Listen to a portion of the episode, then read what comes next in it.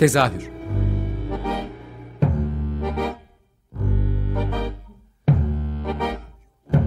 İstanbul tiyatro hayatı üzerine gündelik konuşmalar. What keeps mankind alive? What keeps mankind alive? The fact that billions are daily tortured, stifled, punished, silenced and oppressed. Mankind is kept alive by bestial acts. Hazırlayan ve sunan Gülin Dede Tekin. Tezahürden herkese iyi akşamlar. Ben Gülin Dede Tekin. Bu hafta tezahürde Hrant Dink Vakfı'nın çevrimiçi Beyoğlu tiyatro turlarını konuşacağız. Çok hızlı bir şekilde anons ettim çünkü detayları çok fazla olan bir proje ve bunları konuşmak için de Hrant Dink Vakfı proje koordinatörü Rudi Sayat Pulatyan konuğum. Hoş geldin Rudi. Hoş bulduk. Öncelikle çok kıymetli bir iş yapıyorsunuz. Onun için teşekkür etmek istedim kendi adıma tiyatro sever bir mimar olarak özellikle. Çok böyle üzerine bir yazı da yazdım başka bir dergi için. Çok keyifli ve bugüne kadar kaçırdığım detaylar da olan bir proje olduğunu fark ettim. Ama bu 19. yüzyıldaki tiyatroları anlattığınız projeye geçmeden önce aslında bunun arkasında büyük bir çalışma var, yıllara dayanan. Biraz ondan bahsetmek istiyorum. Yani Türkiye'nin çok kültürlü mirası projesi diye geçiyor, yanılmıyorsam bu.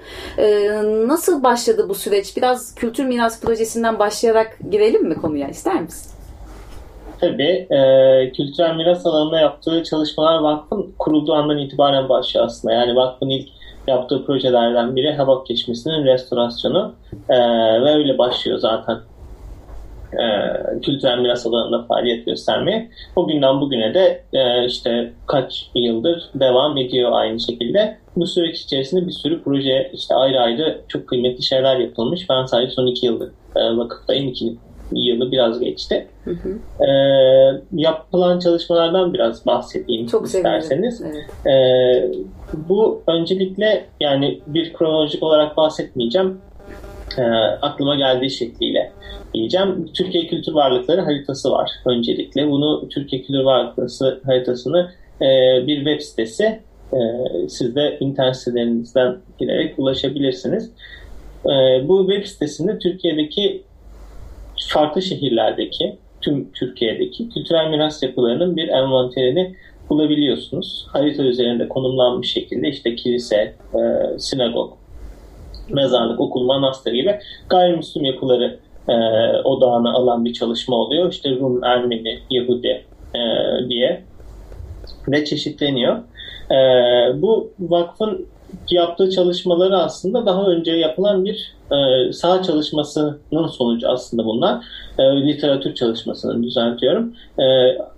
Bizden önceki arkadaşlarımız projede çalışan literatürü tarayarak her bir şehirde, tabii işte sadece literatür değil, orada yaşayan insanlar da aynı zamanda veya işte orayı çalışan, oranın o bölümünün, yani katılımcı bir proje yani. Tabii.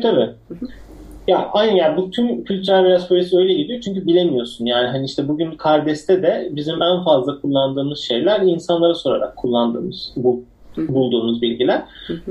Buraya giderek insanlar bir çalışma yapıyor. Buralardan sadece işte Adana, Sivas ve Kayseri'nin saha çalışmasının tamamlanmış durumda. Yani her bir yapının konumu doğrudan haritada pinlenmiş bir şekilde, işaretlenmiş bir şekilde bulabiliyorsunuz. Diğer şehirlerde daha takribi bir konum oluyor. Atıyorum işte X şehrinin Y köyünde bir manastır varmış. Y köyünü pinini koyuyorsun. Bir gün saha yapmaya gittiğimizde oraya, onun da işte hem görsellerini çekeceğiz, hem işte konumunu kaydedeceğiz, hem de işte bir bilgi daha kapsamlı bir araştırma yapıp onu tamamlayacağız.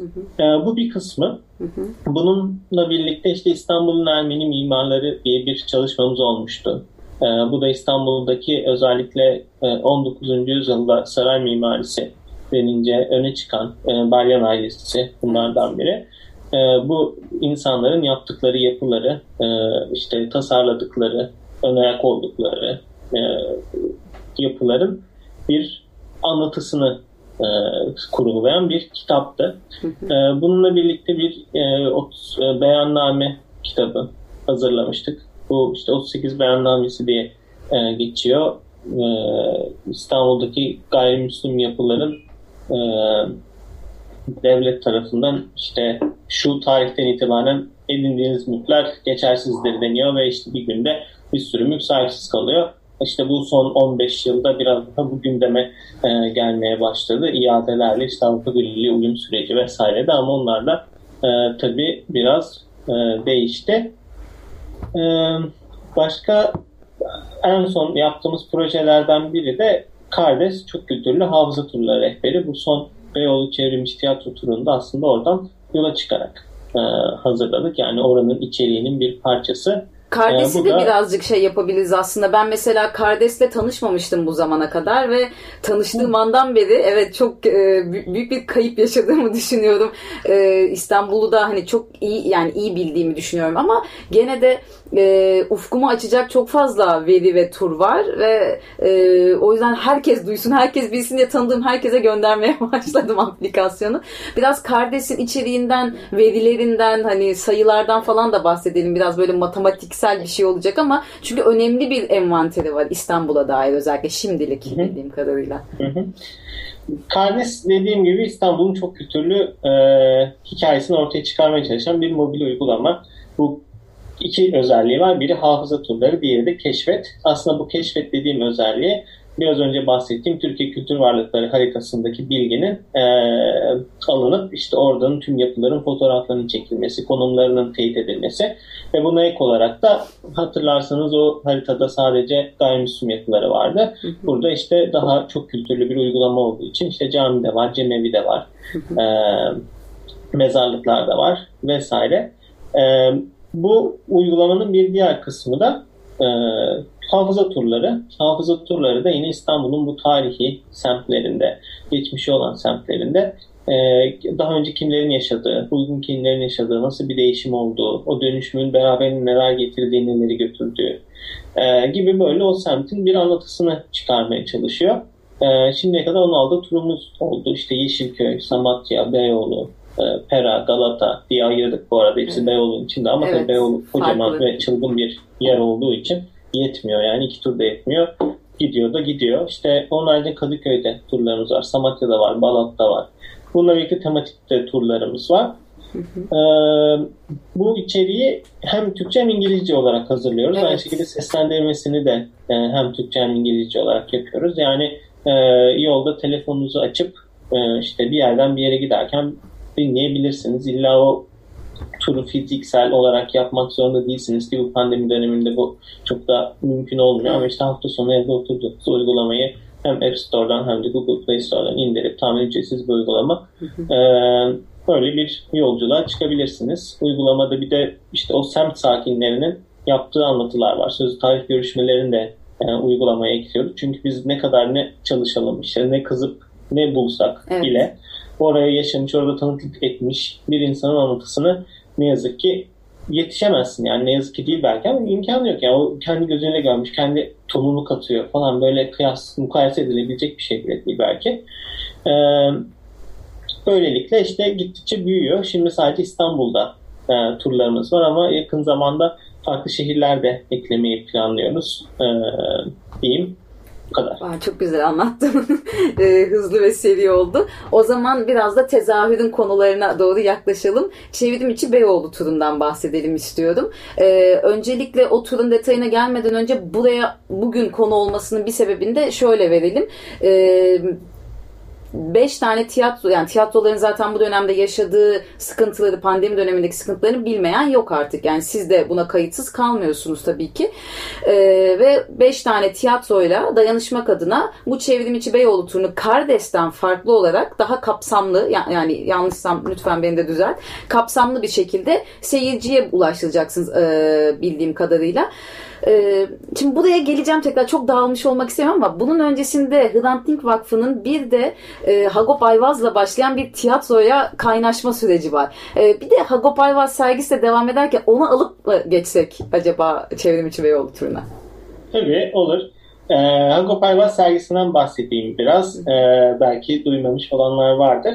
Eski pandemi arasında ben bile mesela ben Moda'da yaşıyordum ve saatlerim, mesaimi hiç tutmadığı için gidip yerinde göremedim. Yani hani çevrim içi görebiliyoruz. O yüzden duymayanın olma ihtimali çok yüksek. Biraz daha sesini duyuralım istiyorum. Evet.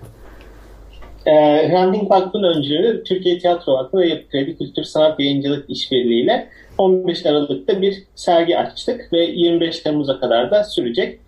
Serginin adı Kulis, bir tiyatro belleği, Hagop Ayvaz. Bu sergi 1911-2006 yılları arasında yaşamış İstanbullu tiyatro sanatçısı ve yayıncı Hagop Ayvaz'ın kişisel çabalarıyla oluşturduğu, topladığı tiyatro arşivinden yola çıkıyor. Neler var bu arşivde? İşte yazılar var, oyunlar var, çeviriler var, negatifler var. Yani böyle el yazmaları var. El yazmaları var. Farklı dillerde, yani işte Ermenice başlamış, işte Osmanlıca devam etmiş, Fransız, böyle inanılmaz zengin. Deli yani. Böyle yani. Çok şanslıyım ben de. Bu dönemde orada olduğum için böyle üst katımızda bizim arşiv bölümü. Böyle arada yukarı üst kata kaçıp böyle neler oluyor, neler bitiyor, işte ne buldunuz falan diye böyle gerçekten çok eğlenceliydi benim için de. Bu arşivin parçalarında işte bir kürasyonu yapıldı ve Yapı Kredi Kültür Sanat Merkezi'nde İstiklal'de sergileniyor. 21 Temmuz'a kadar da ziyaretçilerini bekliyor dediğim gibi. Kulis dergilerinin tüm sayıları da yanılmıyorsam 1104 müydü? Tam sayısını da bir türlü söyle, 1140 mıydı? Aralıksız çıkardığı bir dergi vardı. Çılgınca bir şey, evet. Yani. Ve bayağı bu Kulis derginin sadece çıkarmakla yetmiyor. İşte koyuyor bavuluna, işte Mısır'a gidiyor, Lübnan'a gidiyor, oraya gidiyor, buraya gidiyor, yurt dışına gidiyor, Avrupa'ya gidiyor. Ve hani muazzam bir tek başına. Yani ve hani işte bilmiyorum, bu dönemde biz hem bu tür çalışırken de böyle Türkiye'de tiyatro arşivi yok. Yani hani yok denecek kadar az. Yani o kadar az kayıt altına alınmış ki her şey o kadar çok el değiştiriyor ki geri hiçbir şey kalmıyor. Bu yüzden bir tiyatro müzesi işte çabası var hatta şu Aynen. Ve hatta işte bu bizim çevrim içi tiyatro turunda da işte 12 tane durağımız var. Bu 12 durağın sadece ses tiyatrosu. Bir tanesi yaşıyor. Hala var. Evet. Yani işte ne Katakulum kalmış, ne Tepebaşı Dram kalmış, evet. İşte Concordia, Naum, Şark falan, inanılmaz yani. Böyle dinledikçe zaten böyle ufkun genişliyor. Yani Beyoğlu'nda, ya gerçekten ben hayal etmekte zorlanıyorum. Yani A noktasından işte ilk nokta 12. noktaya kadar maksimum 45 dakikada yürünebilecek, evet, bir güzergahta inanılmaz tiyatrolar. Yani... İstersen başlayalım o tiyatroları, bir tur yapalım mı beraber kısaca? Zaten misin? Ben duramıyorum. Direkt oraya geldim. Ya iyi oldu. Zaten güzel. Fark ettiysen. Evet. Yani çok keyifli bir tur. Tabii. Çok küçük de haklarında böyle tatlı hikayeleri olan şeyleri de var. Belki onları da anlarız birlikte. Daha vaktimiz var. Yani buna geçmeden önce belki şeyi de diyebilirim. Bu İçerik çalışmasını yaparken işte pandemi döneminde olması, işte insanlarla etkileşimimiz az olması böyle bir kısıttı bizim için. Çünkü biz Kardeş'te normalde o insanlara sorarak işte onların anlatılarıyla bir içerik hazırlamaya çalışıyoruz.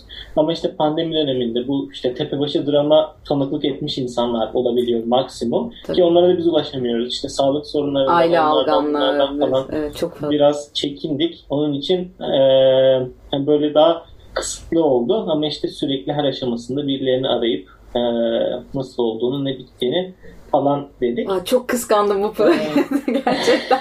Bekleriz her zaman. Yani bizim kapımız açık, bekleriz yani. Birlikte çalışırız, sorun değil. Çok keyifli gerçekten. Küçük bir ek daha yapayım. Tabii mesela bu Beyoğlu'na odaklanan bir tiyatro turuydu. Ve işte aynı zamanda çevrimiçi etkinliği de oradan yola çıkarak orayı esas alarak işte biraz daha görselle beslendi. İşte animasyonlar eklendi. Ve son hali verildi. Bununla beraber şimdi bu dönemde de bir tiyatro turu daha hazırlıyoruz. O da Direkler Arası bölgesinde odaklanıyor. Direkler Arası da zaten hani işte İstanbul'da 2 tane merkez vardır. Evet. Biri Pera'dır, diğeri Direkler Arası'dır.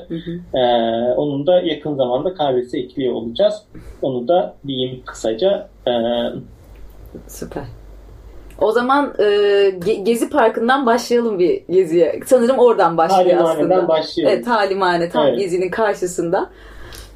Evet. Bu ilk çıktığı dönemde işte Talimane'de olmasının nedeni aslında Talimane, ya Kruvasan Tiyatrosu bu arada. Evet. Talimane'nin olduğu ismini de verelim. Talimane'de olmasının sebebi aslında top çıkışasının orada olması ve talimhanede top atışlarının yapılması. Kruvasan Tiyatrosu tam orada açılıyor ve talihsizlik sürekli top patlıyor. Evet. Yani toz bulutu hem işte top sesleri falan böyle bir türlü şey olamıyor. Akustiği çözememişler. Evet. Aynen. Ya işte böyle bir perde çekiliyor, evet, sahnenin etrafına ki işte toz gelmesin, gürültü engellensin falan ama olmuyor. Ve 2000 kişilik çok... falan bir salonmuş. Bayağı da büyük. Tabii. Yani AKM'den büyük, evet, düşününce yani hani ben gerçekten her seferinde çok zorlandım hayal etmeye. Ben de yazarken AKM'den bayağı büyükmüş. Yani nasıl yani hani bu 1900'ler ya 19. yüzyıl yani 1874'te sanırım ilk defa adı geçiyor bir gazetede. Yani o kadar eski aslında. Aynen. Aynen. İşte sonlarına doğru 19. yüzyılın. Ve 2000 kişilik bir yani İstanbul'un nüfusu ne? Yani hani kaç kişi var? Bunların niye 2000 kişilik bir? Hani ona geç niye İstiklal boyunca 12 tane tiyatro sahnesi var? Ben gerçekten böyle düşündükçe böyle gözüm falan doluyor. Anlamıyorum yani. İlk durağımız o oluyor. Oradan çıkıp ilerliyoruz. Sonraki iki tanesi zaten çok sinirlendiren şeyler beni. Yani şu anda yerindeki duran binaları düşündükçe sinirim çok bozuluyor yani. Ben de arada dalıyorum. Çok özür dilerim. Demirören AVM'ye geliyoruz şu anda. Aslında orada vaktiyle olan bir tiyatroyu konuşacağız ama topu sana atayım. Evet. Odeon Tiyatrosu. Evet. Yani geliyoruz.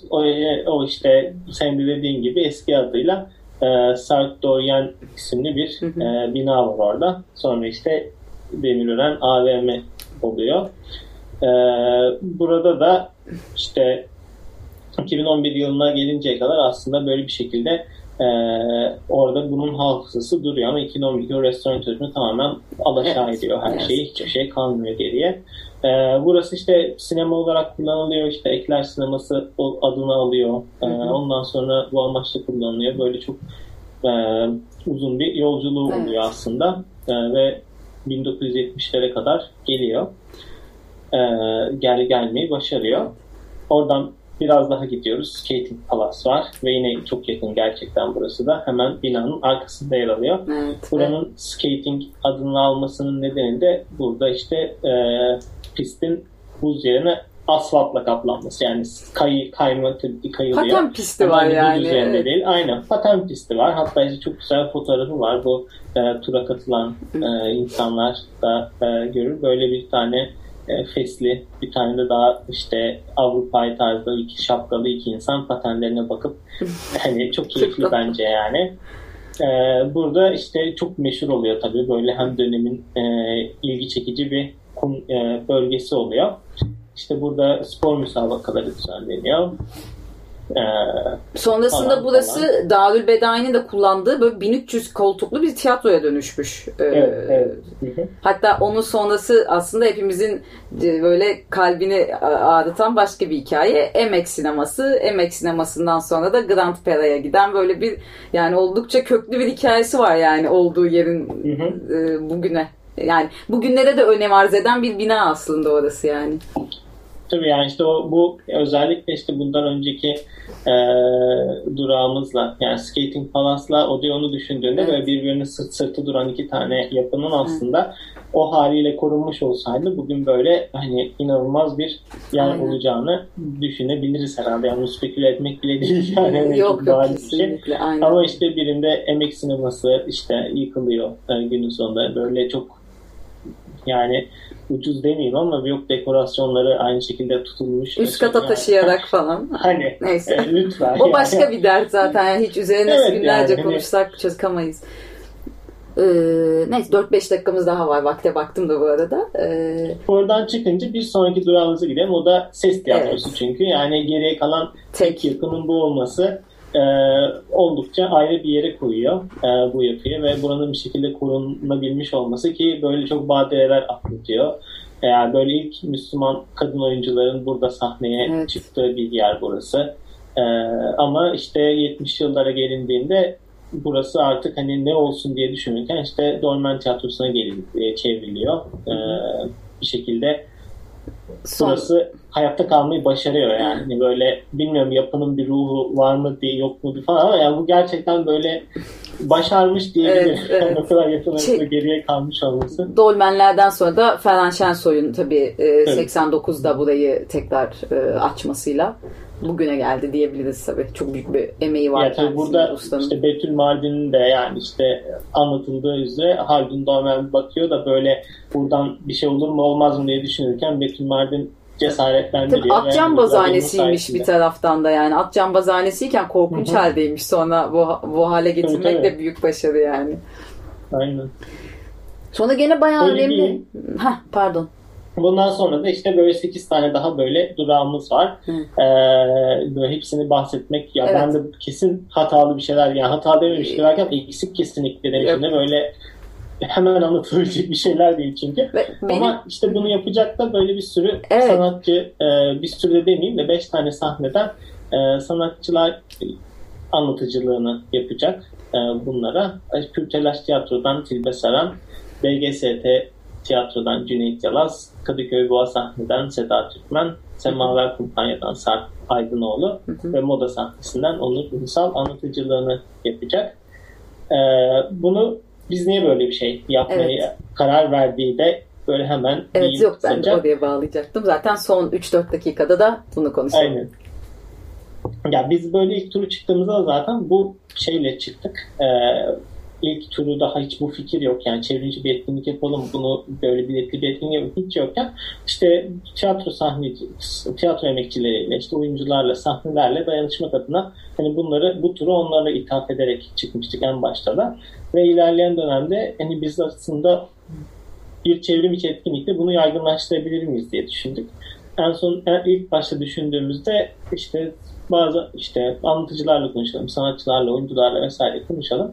Onlardan anlatıcılık yapmalarını rica edelim diye düşünüyorduk. Sonra bir noktada biz bunu hani bu dönemde daha ekonomik olarak da ne kadar zorluk içerisinde olduğunu biliyoruz sahnelerin. İşte ayakta kalmaya çalışıyorlar, tutunmaya çalışıyorlar. Bunu bir biletli etkinlik olarak biletli etkinliğe çevirelim ve herkes işte destek olabildiği kadarıyla kendi bütçesinden ne kadar ayırabiliyorsa bunu ayırsın. Hem böyle can suyu olsun hem de anlamlı bir etkinlik, bir boyut kazansın etkinliğimiz istedik.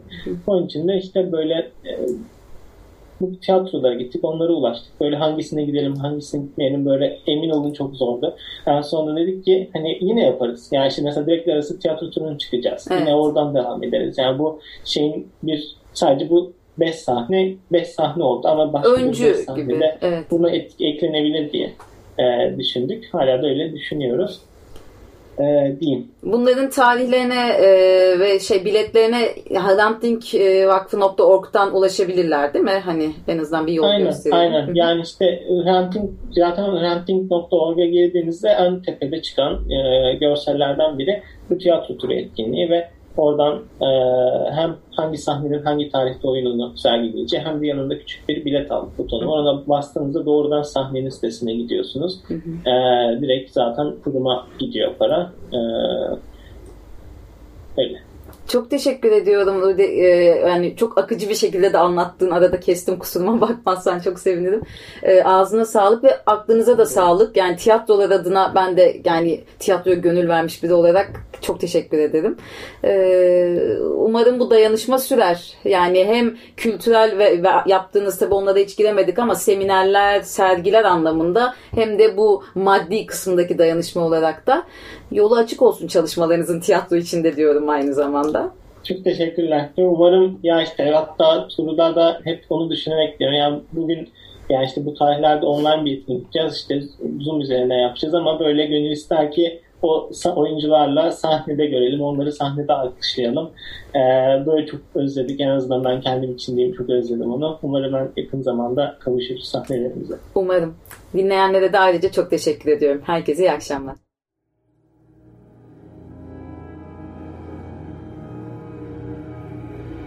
Tezahür.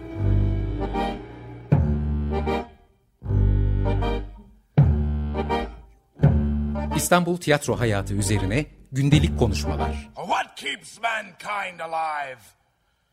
What keeps mankind alive? The fact that billions are daily and skyfall vanish, silenced and oppressed. Mankind is kept alive by bestial acts. Hazırlayan ve sunan Gülin Dede Tekin.